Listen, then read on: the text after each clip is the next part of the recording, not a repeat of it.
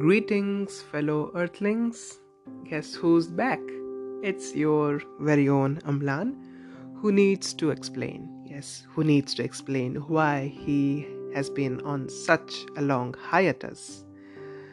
Yes, maybe he had some important things to do. Maybe life was being too harsh on him.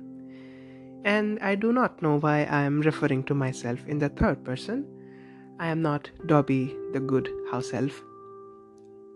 But I cannot say that life was harsh on me because people in general face such difficult situations in their lives every day, every moment, and I am grateful to be living a very privileged life.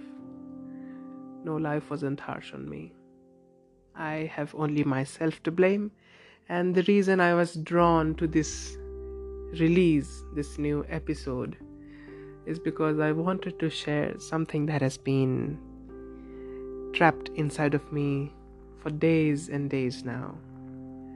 The reason I value my diary so much is because it is a friend to me in the darkest of circumstances.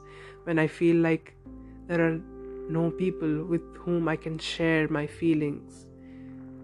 Because when they see just the stony exterior of me, they cannot know that there is a hurricane going inside.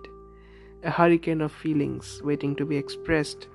But the sad thing is that lately I feel very detached and very incapable of expressing myself, of giving words to my thoughts and that makes me feel very sad sometimes because if I cannot give words to my own thoughts, how can I expect someone else to understand me? And it was on such a day that I wrote the poem that I am going to share with you today. And the irony lies in the fact that I was feeling that I wouldn't be able to express myself, and I ended up writing a poem about it which was kind of like the universe mocking at me. But the reason I am sharing this with you guys is not because I think the universe was making fun of me or because I am angry at it, but because I feel this is an outlet because there might be someone on the listening end who might be feeling the same way, and this is my way of letting them know that it's not an abnormality to feel this way, to be unable to feel, that is. Here's the poem. How sad to think, how strange to tell that shadows of my pen hovering on a virgin page have more poems hidden than those that flower and flounder at my heart's doorstep in the emptiness of a full heart, through the vastness of a crowded mind, the river of words is stolen. Drunk by despairing gods, before the sea becomes sweet and the stars turn to dead stones.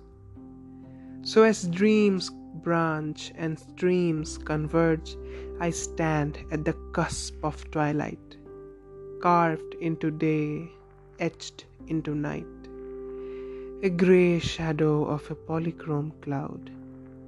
I am a void behind a poetic shroud. Am I a void? Am I?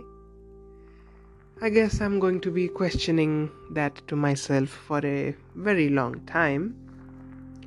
And I laugh away this this depressing feeling at times and I think that someday there'll be this overpowering urge to write, write, to express myself, that I'll be able to make poems, stories, and fill pages and pages with my flooding thoughts, my emotions expressing themselves like a river in deluge with no breaks, no checks. And I'm still waiting for that day to arrive.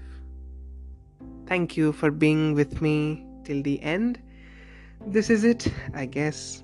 I wish you love, happiness, and acceptance in life. Thank you.